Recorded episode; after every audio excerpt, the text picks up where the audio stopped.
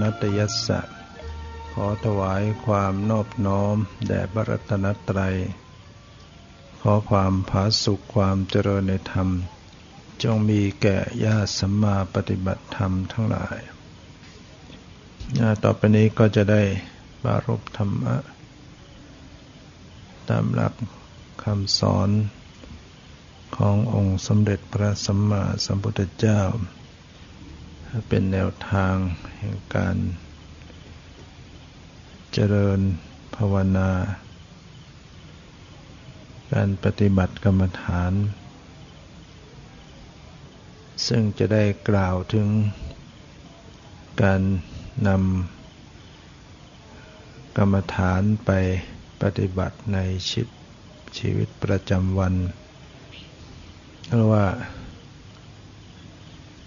ชีวิตส่วนใหญ่ท่านทั้งหลาย ก็จะต้องอยู่กับสังคม อยู่กับครอบครัว อยู่กับการงาน ไม่ได้มาเก็บตัวปฏิบัติ อยู่อย่างนี้ได้ตลอดไปชีวิตส่วนใหญ่จะต้อง อยู่กับการงาน เราจะนำกรรมฐานไป ประกอบกับการปฏิบัติในชีวิตประจำวันได้อย่างไร เพราะถ้าเราปฏิบัติไม่ได้ มันก็จะสูญเสียเวลาไป จจะคอยว่าว่างๆ ปีหนึ่งมาเก็บตัวมาปฏิบัติเจ็ดวันเก้าวัน ส่วนที่เหลืออีกสามร้อยห้าสิบกว่าวัน ก็ไปตามเรื่องตามราว ปีหนึ่งมี 365 วันเอาปฏิบัติเก็บตัวซะ 9 วัน เหลืออีก 355 วันนั้นไม่ได้ปฏิบัติ คงไม่ทันกันนะเวลาที่ไม่ได้ปฏิบัติเนี่ยไม่ได้เจริญกรรมฐาน ย่อมจะเป็นเวลาที่ กิเลสทั้งหลายนะพอกพูนทับถม ในจิตใจนะจิตจะต้องหมักหมมไปด้วยกิเลสนานับประการ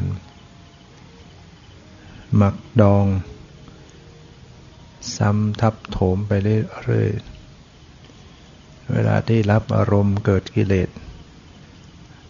ก็จะบันทึกสะสมลงไป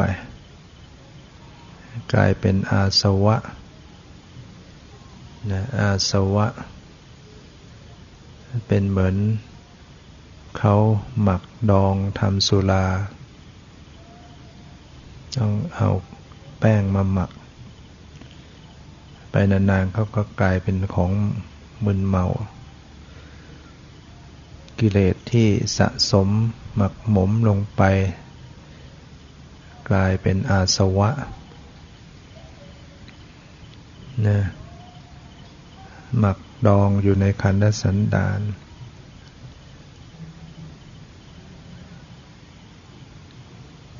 ก็จะเป็นเหตุให้ เป็นทุกข์ เพราะ มีกิเลสก็ยังต้องมีกรรมทำกรรมลงไป มีกรรมก็ยังต้องมีเกิด มีเกิดก็ต้องมีแก่ มีเจ็บ มีตาย มีเศร้าโศกพลัดพราก ไม่สมปรารถนา เป็นทุกข์กายทุกข์ใจ เลื่อยไปไม่จบไม่สิ้น การที่จะพ้นทุกข์ จะพ้นจากการเวียนว่ายตายเกิดในวัฏสงสาร ก็ต้องสิ้นกรรมนะจึงสิ้นการเกิด สิ้นกรรม จะสิ้นได้ก็ต้องทำลายกิเลสนะตัดอาสวะกิเลสให้หมดสิ้นไป กิเลสจะหมดสิ้นไปก็ต้องมี วิชาหรือปัญญา ไปทำลายไปประหารวิชาความไม่รู้ออกไป การปฏิบัติกรรมฐาน การเจริญสติเนี่ยเป็นการสะสมเหตุปัจจัยของปัญญา ที่จะพัฒนาถึงระระดับที่จะประหาร อนุสัยกิเลส ให้ขาดสิ้นไปจากใจ จึงจะเป็นไปเพื่อความดับทุกข์พ้นทุกข์การสะสมสติ สมาธิปัญญา เราก็จะต้องเพียรพยายามฝึกฝนทำอยู่บ่อยๆเนืองๆต้องมีเวลา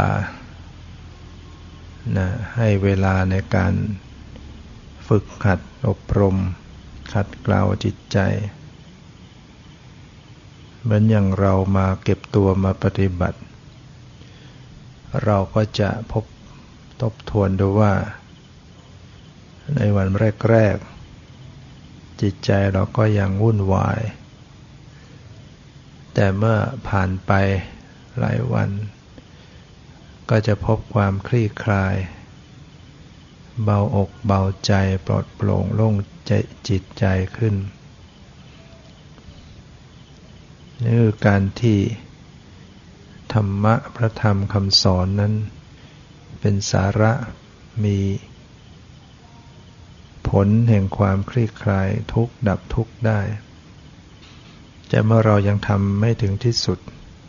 เราหยุดไป มันก็ เปิดโอกาสให้กิเลสเข้ามาแทนที่ในเวลาที่กิเลสจะเกิดเนี่ยมันก็เกิดตอนที่ มีการผัสสะ มีการกระทบอารมณ์ ทางตาทางหูทางจมูก ทางลิ้นทางกายทางใจ ตาเห็นรูป หูฟังเสียง จมูกดมกลิ่น ลิ้นลิ้มรสกายสัมผัสปดอัพะใจรับรู้ธรรมารมณ์กิเลสจะเกิดมันก็เกิดขึ้นตอนนั้นแหละ สติสมาธิปัญญาจะเกิดก็อาศัยอย่างนี้อาศัยตอนที่ผัสสะนี่นะแทนที่จะปล่อยให้กิเลสเกิด ผู้ปฏิบัติก็พยายามเจริญสติรู้เท่าทัน เพื่อให้สติปัญญาเกิดแทน เวลาที่ตาเห็นรูปหูฟังเสียงเป็นต้นเนี่ยถ้ามีสติสมัชัญญะเนี่ยสติสมัชัญญะปัญญามาเกิดแทน อกุศลธรรมและกิเลสธรรมเหล่านั้นก็ตกไป ถ้าไม่ได้เจริญสติ กิเลสจะเกิด เวลาที่รับรู้อารมณ์ต่าง ๆ เราก็ลองพิจารณาดูว่าในวันหนึ่งหนึ่งเรามีการรับรู้อารมณ์กันกี่ครั้ง เห็นกี่ครั้ง ได้ยินกี่ครั้ง ได้อมกลิ่นริมรสได้สัมผัสผลตภะรับรู้อารมณ์ทางใจกี่ครั้งวันวันหนึ่งหนึ่งนับจำนวนไม่ได้มากมาย พึงทราบว่าแต่ละขณะที่รับรู้อารมณ์มันมีการเห็นการได้ยินเป็นต้น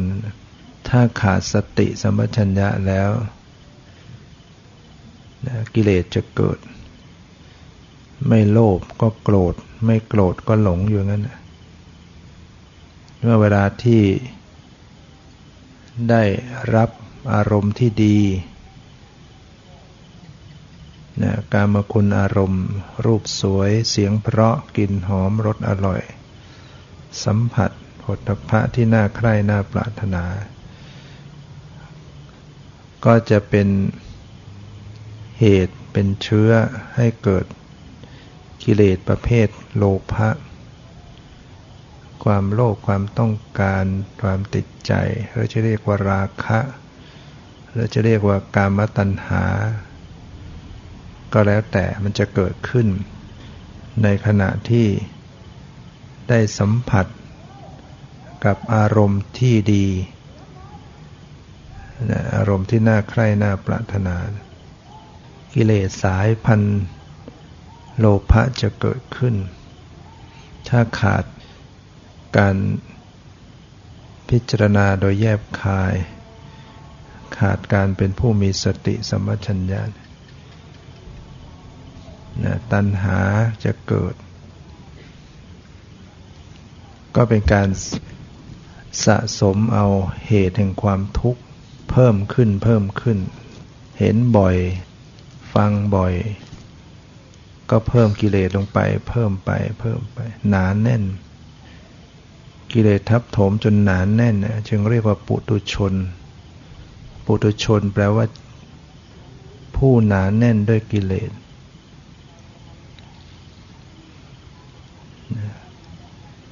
เพราะนั้น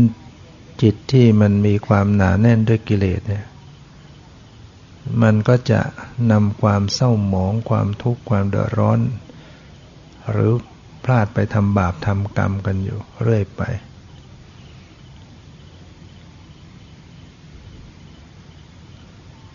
ะ การปฏิบัติก็จะต้องมาชำระสะสาง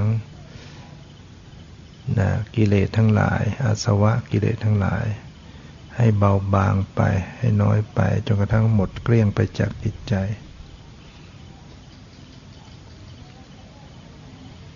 ด้วยการที่จะต้องพยายามเจริญสติ เพราะนั้นเมื่อจำเป็น เรารู้แล้วว่ากิเลสมันจะเกิดขึ้น ตอนที่เกิดการผัสสะทางตาทางหูเป็นต้น เราก็จะต้องเป็นผู้เจริญสติระมัดระวัง ในการรับรู้อารมณ์ทางตาทางหูเป็นต้นเหล่านั้น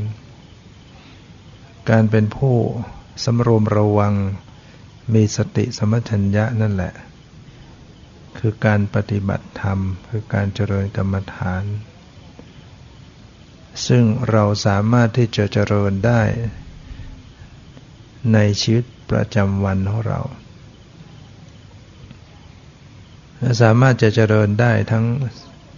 สมถะและวิปัสสนาท่านทั้งหลายก็อาจจะรู้สึก ว่าเอจะเจริญได้อย่างไร โดยเฉพาะการเจริญวิปัสสนา ซึ่งต้องระลึกที่ปรมัตธรรม เจริญวิปัสสนาในสติจะต้องระลึกรู้ตรงต่อปรมัตธรรมที่กำลังปรากฏพยายามที่จะรู้เฉพาะปรมัตธรรม คือรูปนามที่กำลังปรากฏ จะไม่พยายามไปตีความหมาย อะไรเป็นอะไร รู้เฉพาะสิ่งที่เป็นปรมัตธรรม เราก็อาจจะคิดว่า เอ๊ะถ้างั้นเราจะทำงานได้อย่างไร รู้แต่ปรมัตธรรม เราจะพูดกันรู้เรื่องได้อย่างไร เราจะฟังรู้เรื่องได้อย่างไร ถ้าเราจะกำหนดเพียงได้ยินได้ยินได้ยิน ไม่ตีความหมายสิ่งที่ได้ยินนั้นว่าหมายความว่าอย่างไร เราก็จะไม่สามารถจะปฏิบัติการงานให้รู้เรื่องได้ เขาสั่งมาบอกมาเราก็ระลึกแค่ได้ยินได้ยิน ก็ไม่รู้ว่าเขาพูดอะไรนะ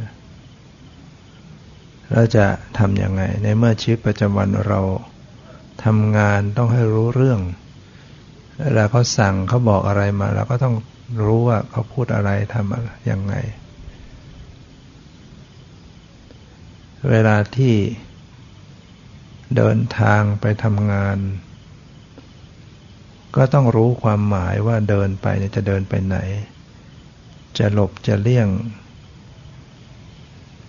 จะเลี้ยวจะกลับ จะต้องรู้ความหมาย ซึ่งเป็นสมมติบัญญัติทั้งหมดนะถ้าเราไม่ตีความหมายเนี่ยกำหนดแต่เห็นแต่เห็น ไม่ตีความหมายว่าสิ่งที่เห็นเป็นรถ เดินข้ามถนน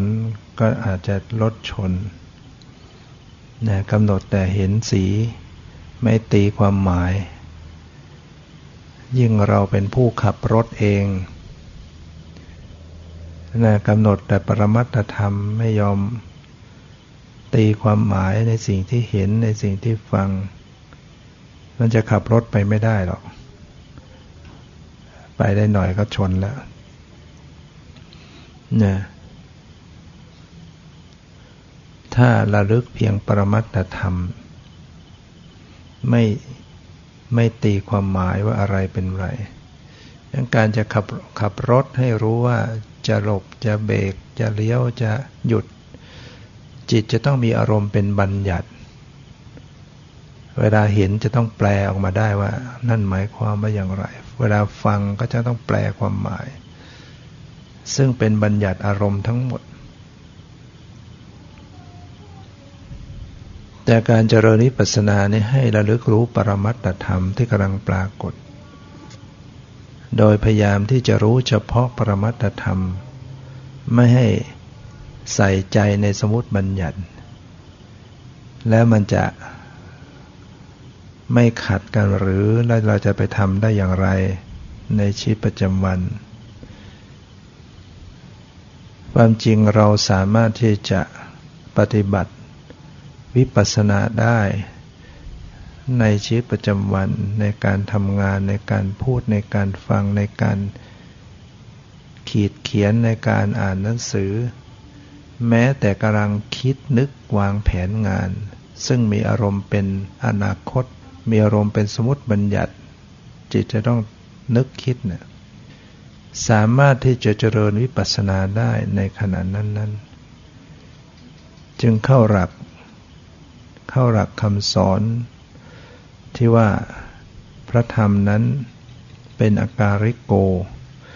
ปฏิบัติได้และให้ผลได้ไม่จำกัดการ นั้นต้องเจริญสติเจริญวิปัสสนาได้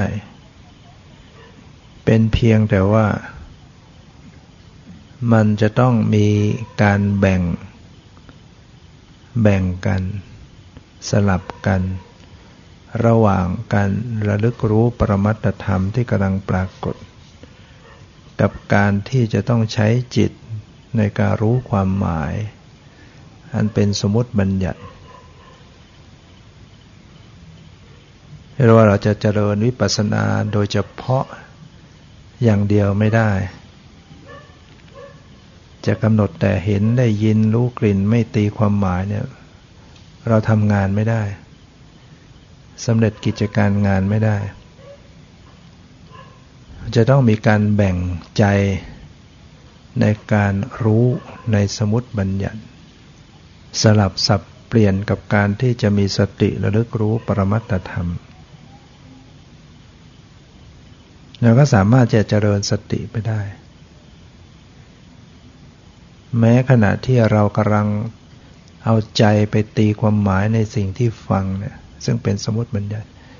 ก็สามารถที่จะรึกรู้สภาวะประมัดที่กำลังปรากฏได้ อย่างที่ท่านทั้งหลายจะลองพิสูจน์ดูขณะนี้ก็ได้ โดยเฉพาะท่านที่เจริญสติเป็นกำหนดปรมัตธรรมเป็นเนี่ยก็ลองกำหนดรู้ดูขณะนี้นะลองใส่ใจระลึกรู้ในกายในใจของตนเองขณะนี้ดูสิ ให้สติไปจับรู้ความรู้สึกในกาย ความไว้ความตึง ความเย็นความแข็งอ่อนเย็นร้อน สบายไม่สบาย เจริญสติรับรู้ไป รู้ความเย็นรู้ความไหวรู้รู้ใจไปด้วยก็ได้ รู้ใจที่รู้สึก รู้ความตึกนึก ใจรู้สึกเป็นยังไง ขณะที่เจริญสติอยู่อย่างเงี้ย รู้ปรมัตธรรมอยู่เงี้ย ถามว่ายังฟังรู้เรื่องไหม ยังฟังเทศรู้เรื่องไหมรู้เรื่อง การที่รู้เรื่องแสดงว่าจิตจะต้องมีอารมณ์เป็นบัญญัติ จิตจะต้องตีความหมายในเสียงแปลความหมายออกมาได้ แต่ทำไมระลึกรู้สภาวะอยู่ได้ แสดงถึงความเร็วของจิตในการที่จะกลับไปกลับมาระหว่างปรมัตธรรมกับบัญญัติอารมณ์ เพราะฉะนั้นเป็นการพิสูจน์ว่า ในชีวิตประจำวันซึ่งกำลังมีอารมณ์เป็นบัญญัตินะเขาสามารถที่จะมีสติระลึกรู้ปรมัตสลับสลับฉากไปได้ จิตจะสามารถกลับไปสู่อารมณ์บัญญัติปฏิปต่อเรื่องราวที่ฟังได้ รู้เรื่องได้ สามารถจะพูดต่อได้ สามารถจะฟังได้ ทั้งทั้งที่สติ รึกรู้สภาวธรรมที่กายที่ใจของตนเองอยู่เนี่ยเป็นเพียงแต่ว่าแบ่งใจไว้บ้าง ไม่ใช่ปิดทัทีเดียวนะไม่ใช่ปิด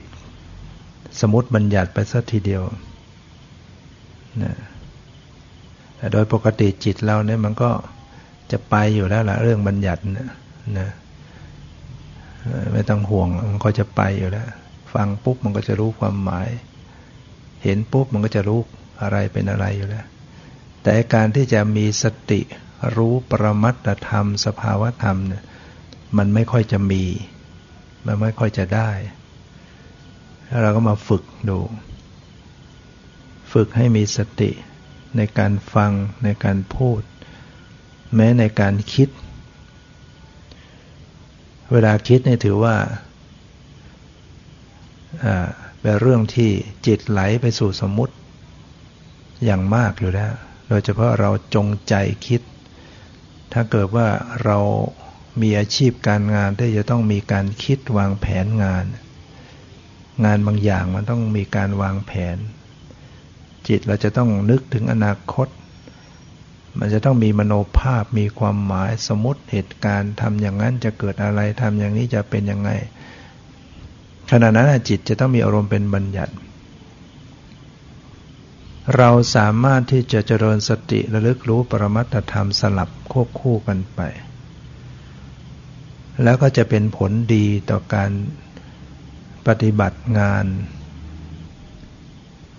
มันจะช่วยให้เราคลายความเคร่งเครียด โดยปกติ เวลาที่จิตคิดถึงเรื่องอะไรมาก ๆ เนี่ย โดยเฉพาะเรื่องวางแผนงานต่างๆ เรื่องสมมุติอดีตอนาคต ถ้าเราคิดมาก ๆ เนี่ย สมองจะเครียดเนี่ยเพราะว่าสมองเนี่ยมันเป็นเครื่องมือของจิต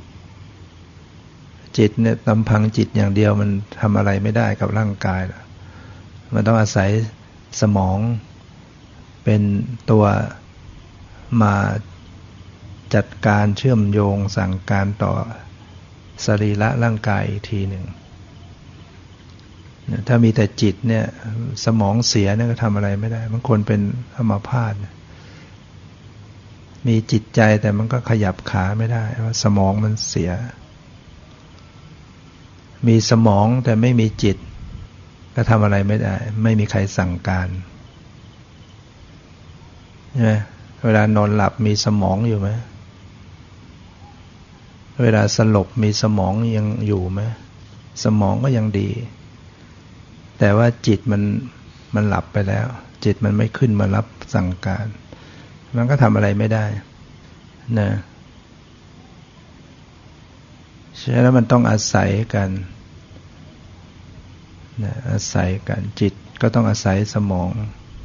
สมองมันเป็นตัวรูปธรรม มันเป็นด้านสรีระไปจัดการเชื่อมโยงระบบประสาทอวัยวะให้ทำงาน เพราะฉะนั้นถ้าหากว่าจิต จิตมันเหมือนตัวเจ้านาย สมองก็เป็น เป็นลูกน้องเป็นแต่ว่าเป็นหัวหน้างานหน่อยเป็นหัวหน้าจัดการเป็นศูนย์บัญชาการ ถ้าเจ้านายคือจิตสั่งการมากเหลือเกินนะทำสมองก็ต้องทำงานมาก มันก็เครียดนะเคร่งเครียด เคร่งตึง พอสมองเคร่งตึง เคร่งเครียดแล้ว การสื่อการเชื่อมโยงไปสู่อวัยวะส่วนอื่น ก็มีผลเสียไปด้วย เพราะนั้นโรคภัยไข้เจ็บต่างๆ เกิดจากความเครียดเนี่ยมากนะบางทีหมอเขารักษาใช้ยารักษาแต่ละโรค แต่ที่เป็นอยู่โรคกระเพาะบางโรคหัวใจโรคความดันโรคอะไรต่างๆ เขาก็แก้ตรงนั้นแก้ไปแก้ไป แต่ว่ามันมันก็เป็นใหม่ แก้ไปมันก็เป็นใหม่ เพราะว่ามันเหตุคือมันมาจากจิต จิตที่มันจิตที่ฟุ้งซ่านจิตที่คิดมาก จิตที่วุ่นวาย สมองมันเครียดฉะนั้นถ้าไม่ไปแก้ที่ความเครียดแล้วมันก็รักษาโรคไม่หาย ฉะนั้นบางคนถ้ารักษาจิตได้ดี สมองคลี่คลายหายเครียด ไม่ต้องกินยาอะไรก็หายได้นะโรค ถ้าโรคนั้นเป็นมาจากจิต สืบเนื่องมาจากจิต รักษาจิตดีโรคก็หาย หรือแม้แต่โรคที่เกิดจากทางกายโดยตรงก็ตาม ถ้าจิตดีจิตก็ไปช่วยให้โรคทางกายคลี่คลายเบาบางลงไปได้เหมือนกัน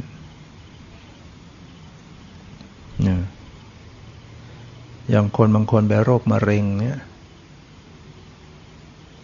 ปฏิบัติธรรมทำจิตใจดีงาม แจ่มใสมีสติสมาธิ จิตนี่มันก็ไป ไปมีผลต่อเซนต่อเลือดต่อระบบการหมุนเวียนการทำงาน มันก็ร่างกายมันก็มันก็ช่วยกันช่วยปรับสภาพชำระเซนชำระอวัยวะ มันก็เลยหายได้นะบางคน ปฏิบัติธรรมแล้วก็หายโรคภัยไข้เจ็บ แต่ว่าการปฏิบัติกรรมฐานไม่ได้มีเป้าหมายเพื่อจะรักษาโรค โรคทางกายไม่ได้มีวัตถุประสงค์อย่างนั้น วัตถุประสงค์ของการปฏิบัติวิปัสสนาเพื่อจะรักษาโรคทางใจก็ต้องการจะชำระกิเลสให้หมดสิ้นไปจากจิตใจต่างหากแต่ว่าโรคทางกายนะั้นเป็นผลพลอยได้ เป็นผลพลอยได้สุขภาพพรณนามัยพลอยได้ผลตามมาด้วย เพราะฉะนั้นการปฏิบัติธรรม การเจริญกรรมฐานเป็นเป็นประโยชน์ มีความจำเป็นต่อทุกชีวิต มีความจำเป็นต่อชีวิตการงานในชีวิตประจำวัน เพราะหากว่าชีวิตประจำวันเราไม่มีการเจริญกรรมฐานเนี่ย อะไรจะเกิดขึ้น ถ้าเป็นคนคิดมาก มันก็ฟุ้งมันก็เครียดนะแล้วจิตเราเนี่ยถ้าปล่อยให้มันคิด มันก็จะเคยตัวในการคิดมากทั้งคนจึงบางคนเป็นคนย้ำคิดย้ำทำอะไร คิดแล้วคิดอยู่อย่างนั้นเลยกลายเป็นเสียประสาท ประสาทเสียเป็นโรคประสาทไปก็มี มันก็มาจากจิตใจเนี่ยนะจิตมันเสียมากๆแล้วสมอง มันก็หลั่งสารอะไรที่เอามาทำลายถ้าวงการแพทย์ก็ก็จะดูที่เรื่องสารหลั่งสารนะแล้วก็มาจากจิตใจสำคัญคนที่เสียสตินะถ้าเราไปดูก่อนหน้านั้นเขาก็เป็นคนดี ๆ แต่เพราะไปเจอปัญหาทำให้เสียอกเสียใจ แล้วก็เครียดแล้วก็ฟุง้ง แล้วก็ไม่รู้จักวิธีการแก้ไขทางจิตใจเป็น ปล่อยอย่างนั้นนานๆ มันก็สมองร่างมันทนไม่ไหว มันก็เสียคนเสียไป เพราะฉะนั้นการปฏิบัติกรรมฐานยิ่งจำเป็นสำหรับทุกชีวิตในฐานะที่เรา มีปัญหากันอยู่ทุกคน คนที่ไม่มีปัญหาก็คือคนที่ไม่มีกิเลส คนที่หมดทุกข์แล้วเนะี่ยหมดปัญหา ถ้าเรายังมีกิเลสแสดงว่าเราต้องมีปัญหาอยู่ ปัญหาทางใจ เราเป็นมีปัญหาใจอยู่เนี่ยคอยจะโลภคอยจะโกรธ คอยจะหลง คอยจะฟุ้งซ่าน คอยจะเร่าร้อนจิตใจเนี่ยคือปัญหา ประจำตัวของเราเนี่ยที่เราจะต้องให้ความสำคัญในการที่จะหาทางแก้ไข ถ้าเราแก้ไขตรงนี้ได้ปัญหาอื่นมันมันแก้ได้นะมันมันอยู่ในนี้แหละ แต่ถ้าเราไปให้ความสำคัญปัญหาอื่น ๆ เราแก้ละได้มันก็ยังไม่จบ มันก็ยังกอง อยู่ในกองทุกข์อยู่นั่นแหละเนี่ยแก้ปัญหาอื่นๆเนี่ยถ้าเรายังไม่ได้แก้ปัญหาใจเราได้นะมันไม่สิ้นปัญหานะสมว่าเออเราจะแก้ปัญหาให้เรามีเงินมาก ๆ เราเราเป็นคนไม่มีทรัพย์แล้วก็ไปหาเงินหาเงินได้แล้ว มันดับทุกข์ได้หรือยัง มันก็ยังฟุ้งซ่านอีกนั่นแหละ อาจจะต้องมาฟุ้งเพราะว่ามีเงินมาก เอ๊เราจะรักษามันได้อย่างไร เดี๋ยวคนโน้นจะเอาคนโน้นจะอะไรปัญหา มันมีได้ทั้งนั้นแหละ ถึงเราจะมีทรัพย์สมบัติเงินทองค่าท่าบริวารมากมาย บ้านใหญ่โต แต่เราอาจจะนอนไม่หลับก็ได้ อาจจะฟุ้งนอนฟุ้งซ่านก็ได้ เราจะนอนห้องแอร์อันเย็นฉ่ำแต่อาจจะร้อนใจอยู่ เพราะฉะนั้นถึงเราจะแก้ปัญหานั้นๆมันยังไม่จบปัญหาได้ เราต้องให้ความสำคัญกับการแก้ปัญหาทางใจให้ได้ ถ้าคนแก้ปัญหาทางใจได้ปัญหาอื่นๆเนี่ยมันมันมีมันก็เหมือนไม่มีหมายถึงว่า ใจเราเนี่ยรู้จักปล่อยวางเป็นเนี่ยสมว่าเราเป็นคนที่เออไม่มีเงินไม่มีทอง มันก็ไม่ทุกข์ได้ คนถ้าถ้าทำใจเป็น หรือเอาเราไปมีปัญหาเรื่องโรคภัยไข้เจ็บเบียดเบียน แต่คนนั้นเป็นคนทำใจเป็นทำใจได้ปล่อยวางเป็น ปลดปลงลงวางเป็น ถึงจะมีปัญหามันก็เหมือนไม่มีปัญหา เพราะมันไม่ทุกข์มันไม่ทุกข์ใจถ้าอย่าง ถ้าคนทำใจไม่เป็นเนี่ย ถึงร่างกายดีไม่ได้มีโรคภัยไข้เจ็บ มันก็ยังทุกข์อยู่นั่นแหละ มีเงินมีทองมันก็ยังทุกข์อยู่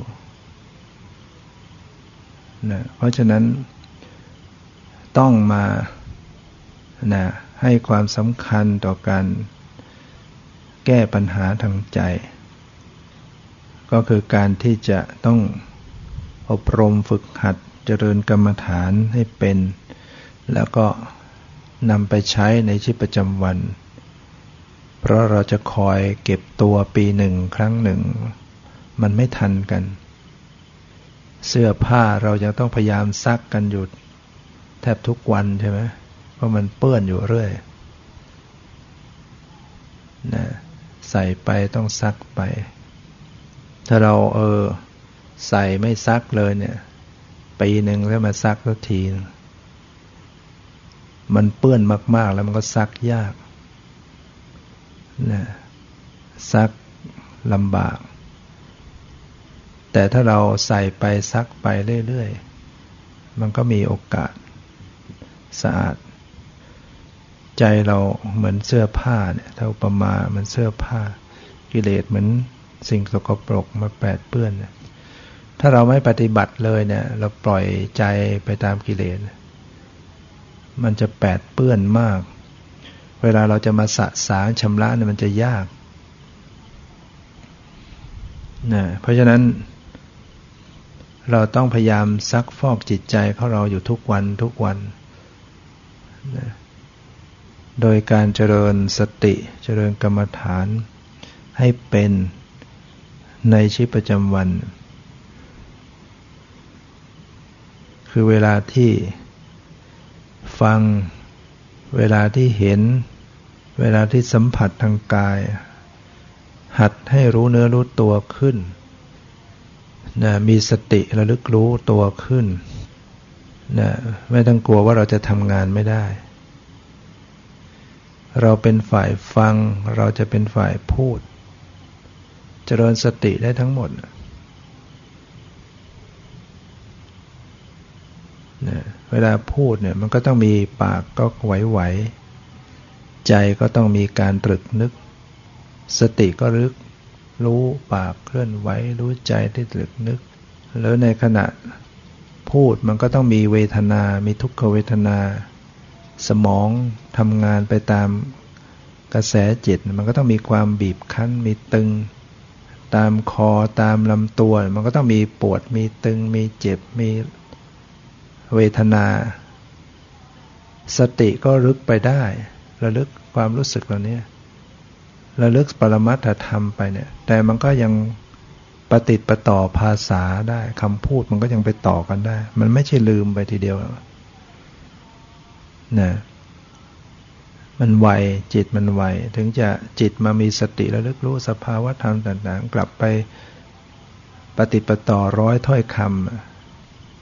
ได้กลับไปกลับมา นี่คือการเจริญสติ เจริญนิพพานาได้ ในชีวิตประจำวัน ซึ่งขณะที่เราไปพูดกับใครเนี่ยต้องเจริญสติ เวลาเราฟังยิ่งเจริญสติ ง่ายกว่าการพูดเห็นไหมพูดยังเจริญสติได้ฟังก็ต้องยิ่งเจริญสติได้รู้เนื้อรู้ตัวได้ระลึกความรู้สึกในกายในใจเราได้ แต่ก็ยังฟังไปได้ ฟังรู้เรื่องรู้ราวได้เวลาที่เดินทางไปไหนมาไหนเราไปทำงาน นั่งรถนั่งเรือ ก็เจริญสติไปขณะนั้นนะนะนั่งไปในรถเนี่ย ตัวมันแกว่งไปแกว่งมาไหวไปไหวมาระลึกระลึกความรู้สึก จิตใจร้อนใจไหม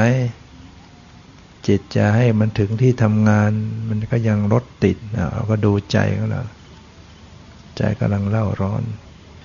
เราทำงานไปเราพูดคุยมีประสบการณ์เราเกิดโกรธขึ้นมา เวลาใครเขาพูดเขาทำไม่ดีเราโกรธอะสติก็มารู้ที่ใจอ๋อใจมีลักษณะโกรธเกิดขึ้น ถ้าเราฝึกบ่อยๆเราก็จะเริ่มเห็นตั้งแต่มาเริ่มไฟมันติดขึ้นมาทีแรก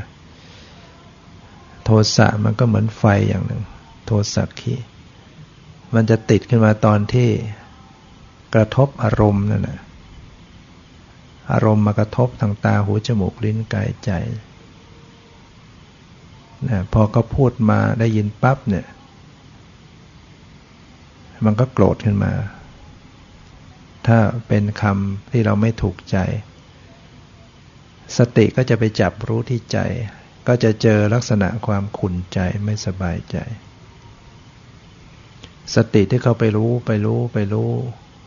มันก็จะปรับมันก็ชำระกันในตัว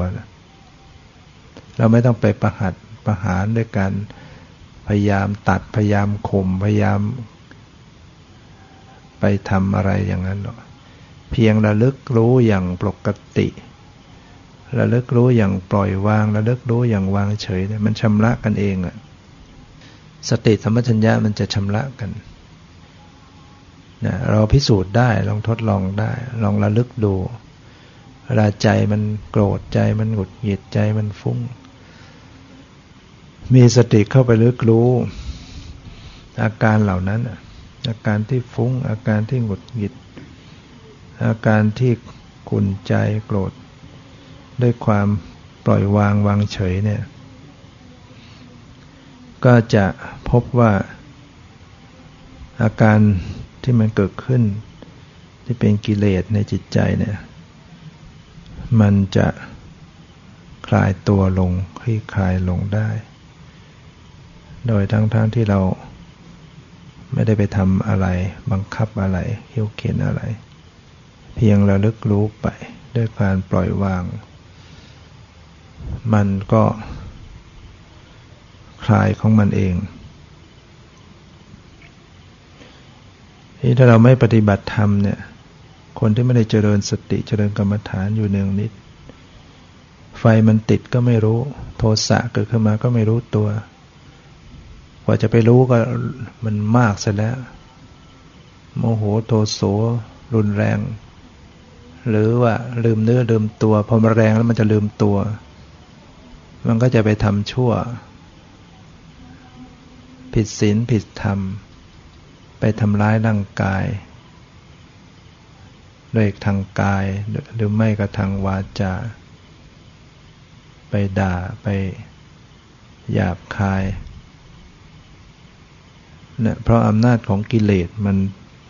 มันทนไม่ไหว มันก็ผลักดันให้บุคคลนั้นต้องทำกรรมลงไป แล้วมันก็จะย้อนมาเป็นโทษให้บุคคลนั้นแหละเรียกว่ามีตนทำร้ายตนเกิดมามีตนเพื่อทำร้ายตน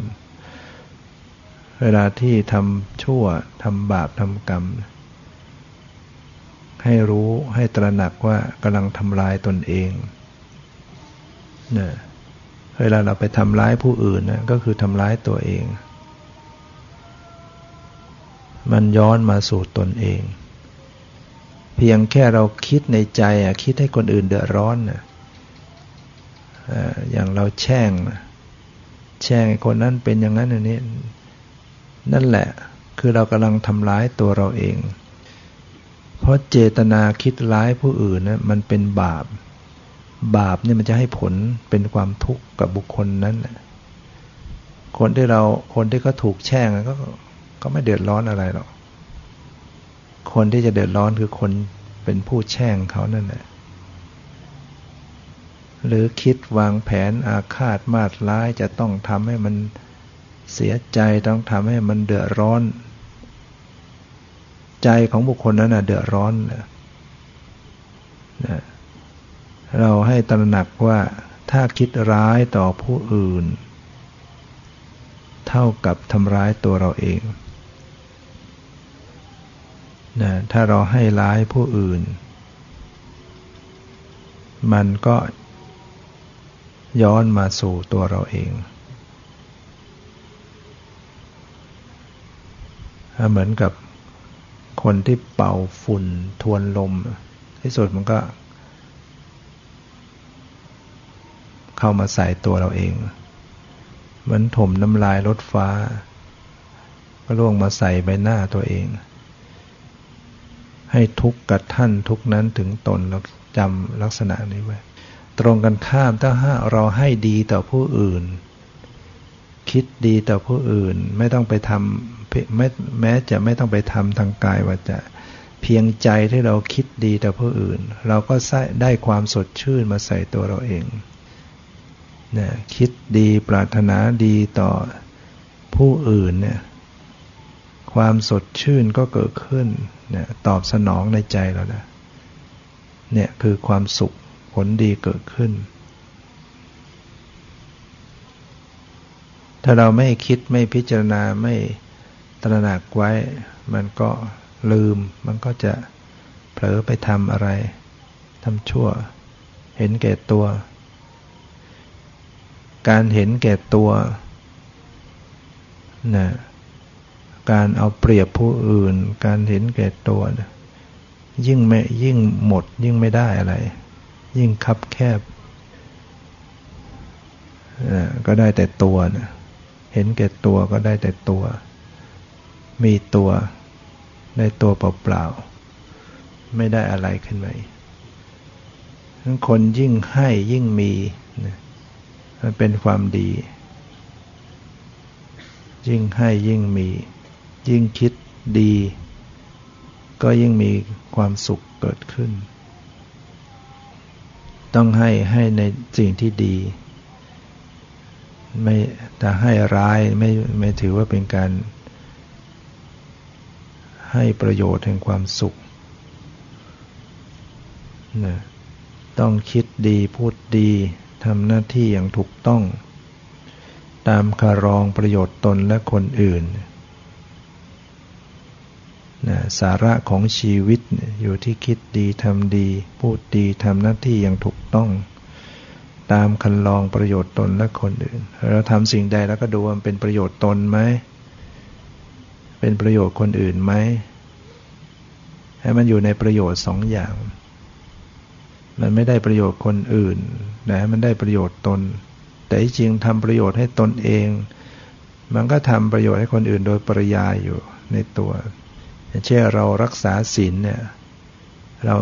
ตั้งเจตนาจะไม่ฆ่าสัตว์ทำประเขาเราทำประโยชน์ตัวเราเอง ก็เท่ากับทำความปลอดภัยให้ชีวิตผู้อื่นเหมือนกัน เรามีเจตนาไม่ลักขโมยใครเนี่ยทำประโยชน์ให้ตนเอง คนอื่นก็ได้รับประโยชน์ เขาก็ไม่เดือดร้อนจากฝีมือของเรานะให้เรานำกรรมฐานปฏิบัตินะในชีวิตประจำวันฝึกหัดให้เป็นนะระลึกใส่ใจพิจารณาสังเกต ทุกอิริยาบถแล้วก็ไม่ต้องคอยเวลา เจริญสติอย่าไปคอยเวลา นึกขึ้นได้ก็รู้เลยในขณะนั้นระลึกใส่ใจในขณะนั้น ไม่ใช่คอยเวลาว่า เออ เดี๋ยวจะเจริญกรรมฐานซะหน่อย เดินหาที่นั่ง ระหว่างที่เดินหาไม่ได้เจริญสติอะไร นั่งเข้าที่เรียบร้อยแล้วจึงเจริญสติ หรือว่าเดี๋ยวจะเจริญสติในอิริยาบถเดินจงกรมซะหน่อย ระหว่างที่เดินไปหาที่จงกรมไม่ได้เจริญสติ อย่างนี้มันก็ขาดช่วง เราต้องหัดเป็นผู้ระลึกได้ทันที เดินจะไปหาที่นั่งขนาดนั้นก็ต้องระลึกได้แล้ว เจริญสติแล้วย่อตัวลงขยับตัวลงก็ต้องมีสติ หัดให้ ให้รู้ได้ทันที ถ้าทำอย่างนี้สติมันจะเกิดขึ้น โดยที่เรากำลังทำอะไรอยู่ก็ตาม ไม่ได้นั่งเรียบร้อยกำลังขยับตัวกำลังก้มกำลังเงยกำลังกราบกำลังเช็ดถู รู้ตัวขึ้นมาระลึกขึ้นมา สติเกิดขึ้นมาได้ในขณะนั้นแล้วก็สามารถจะเห็นธรรมรู้ธรรมเห็นธรรมได้ในขณะ กำลังทำงานนั้นได้ จิตบางครั้งเกิดความรวมตัวได้จังหวะ มันก็จะเห็นธรรมะ เห็นสภาวะธรรมขึ้นในขณะนั้น แต่ว่าเราต้องฝึกซ้อมนะฝึกหัดบ่อยๆนองเนืองแล้วก็ไม่ได้ฝึกอะไรที่ไหนฝึกในตัวเอง ฝึกระลึกรู้ในตัวเอง ตรงที่มันเกิดการผัสสะเนี่ยระลึกตรงนั้นน่ะตรงที่รู้สึกการผัสสะ ผัสสะทางตาคือกำลังเห็นเนี่ยตรงที่เห็นนั่นแหละมีการผัสสะระหว่างสีระหว่างตาระหว่างการเห็นระลึกตรงนั้นตรงที่เห็นสีเกิดการผัสสะขึ้นทางหู ขณะที่ได้ยินเสียงระลึกระลึกตรงนั้นต้องได้ยิน รู้กลิ่น รู้รสสัมผัส เย็นร้อนอ่อนแข็งหย่อนตึง คิดนึกทางใจรู้สึกทางใจ รู้สึกทางกายสบายไม่สบาย รู้สึกทางใจเขาสบายไม่สบาย ดีใจเสียใจหรือว่าวิตกวิจารวิจัยสงสัย ระลึกได้ ในขณะที่กำลังเคลื่อนไหวกาย ในขณะที่กำลังเดินทางไปไหนมาไหน ในขณะที่กำลังซักผ้า ในขณะที่อาบน้ำกวาดถูหุงข้าวต้มแกง ในขณะกำลังพูดในขณะกำลังทำ นุ่งห่มเสื้อผ้าทุกอย่างนะให้รู้ว่าขณะนั้นเป็นเวลาของการเจริญสติได้นี้มันมันไม่มีสติจะทำยังไง มันลืม มันลืมไปหมดนะใหม่ๆที่สติมันยังไม่มีกำลัง มันไม่เกิดขึ้นเนี่ยก็ต้อง เนี่ยเบื้องแรกก็คือเราทำฟังเข้าใจไว้ให้ดีก่อน อย่างที่เราฟังเนี่ยเรามาเริ่มทำฟังเข้าใจว่า เออ การเจริญสติเนี่ยมันเจริญได้ทุกเวลานะ มันเป็นการเปิดประตูไว้ก่อน เปิดประตูรับ ถ้าเราไม่เข้าใจเราคิดว่าเวลาทำงาน เวลาเดินไปไหนมาไหน เวลาทำพูดคิดไม่ใช่เวลาปฏิบัติ ปฏิบัติต้องนั่งนิ่ง ๆ มันจะปิดประตูไปเลยนะ มันก็ไม่ได้มีสติ เพราะเราไม่ได้ไม่คิดว่ามันจะเจริญสติได้ อันนี้เรามาทำฟังเข้าใจว่าเจริญสติได้ในเวลาทำงานนะเป็นเหตุปัจจัยอันหนึ่ง ประการที่สองก็คือเราต้องมีความตั้งใจ ต้องกระตุ้น ต้องตั้งใจ มันยังระลึกไม่ขึ้นมาได้เอง เหตุปัจจัยมันยังอ่อน เราก็ตั้งใจไว้ก่อน ฝึกหัด น้อมไปใส่ใจไป ตั้งใจว่าเราเอาละ เราจะเป็นผู้เจริญสติตั้งแต่เดี๋ยวนี้ไป แล้วก็ตั้งใจใส่ใจระลึก อย่างเช่นเนี่ยเราตั้งใจน้อมมารู้ที่กาย รู้ที่ลมหายใจขึ้น ถ้าอยู่อยู่ดีๆ มันไม่ระลึก มันไม่ยอมระลึกถึงลมหายใจ ไม่ยอมระลึกถึงกายสำหรับคนใหม่ ๆ เราก็ต้องตั้งใจทำมันต้องมีการกระทำใครจะว่ามันเป็นการจงใจบังคับก็ยอมรับในเบื้องแรก มันต้องทำต้องจงใจไปก่อนสำหรับคนใหม่ ๆ ตั้งใจจงใจ ถ้าไม่ถ้าไม่จงใจจะทำปล่อยไปเรื่อย ๆ มันก็ไม่มีสติไม่เกิดขึ้นเอง นอกจากคนที่เขาฝึกมาก ๆ แล้วฝึกมามาก ๆ แล้วมันก็จะเป็นอัตโนมัติ มันจะเกิดขึ้นเอง จะขยับตัวจะทำอะไรมันก็รู้สึกตัวขึ้นมาได้แต่คนใหม่ๆเนี่ยมันจะต้องมีความจงใจทำตั้งใจทำก่อน จริงอยู่มันอาจจะทำมาก ๆ แล้วมันเคร่งตึงเนี่ยอันนั้นอยู่ที่เราต้องรู้จักปรับแหละตั้งใจมากตั้งใจทำแล้วเราก็ค่อยปรับ ผ่อนลงมา ตั้งใจขึ้น ที่เรามาฝึกเนี่ยเรามาตั้งใจทำน้อมมาใส่ใจมา เข้ามาหาตัว ตั้งสติดูอะดูซิลมหายใจมีไหมตั้งสติดูที่กายซิรู้สึกอะไรไหมตั้งสติดูที่ใจที่รู้สึกเป็นยังไง มันต้องมีความตั้งใจทำนะแล้วมันก็จะมีสติ เกิดขึ้นแล้วเราก็ค่อยปรับ ต่อต่อไปก็ค่อยปรับให้มันเป็นกลาง ให้พอดี ให้เหมาะสมขึ้น แล้วเราก็หาโอกาสฟังธรรมะบ่อยๆ เป็นเครื่องเตือนใจ ปลุกใจ ให้มีกำลังใจ มีศรัทธาเกิดขึ้น มันต้องมีศรัทธาเป็นแรง เราอ่านหนังสือธรรมะเนี่ยฟังพระธรรมคำสอนที่พระเจ้าตรัสไว้เนี่ยมันจะเกิดศรัทธา อ่านธรรมะมาก ๆ เนี่ยมีศรัทธาเกิดขึ้น ฟังธรรมะมากๆศรัทธาเกิดขึ้น คบหาบัณฑิต ผู้ปฏิบัติดีปฏิบัติชอบเนี่ยศรัทธามันจะเกิดขึ้น มันก็มีกำลังใจที่จะประพฤติปฏิบัตินะให้นั้นก็ขอฝากให้เราทั้งหลายได้ นำธรรมะไปประกอบกับการปฏิบัติดำเนินชีวิตประจำวันของเราสะสมไปวันละเล็กวันละน้อยบ่อยๆเนือนๆนับวันนับเดือนนับปี มันก็ทวีความเข้มแข็งของสติมากขึ้นนะ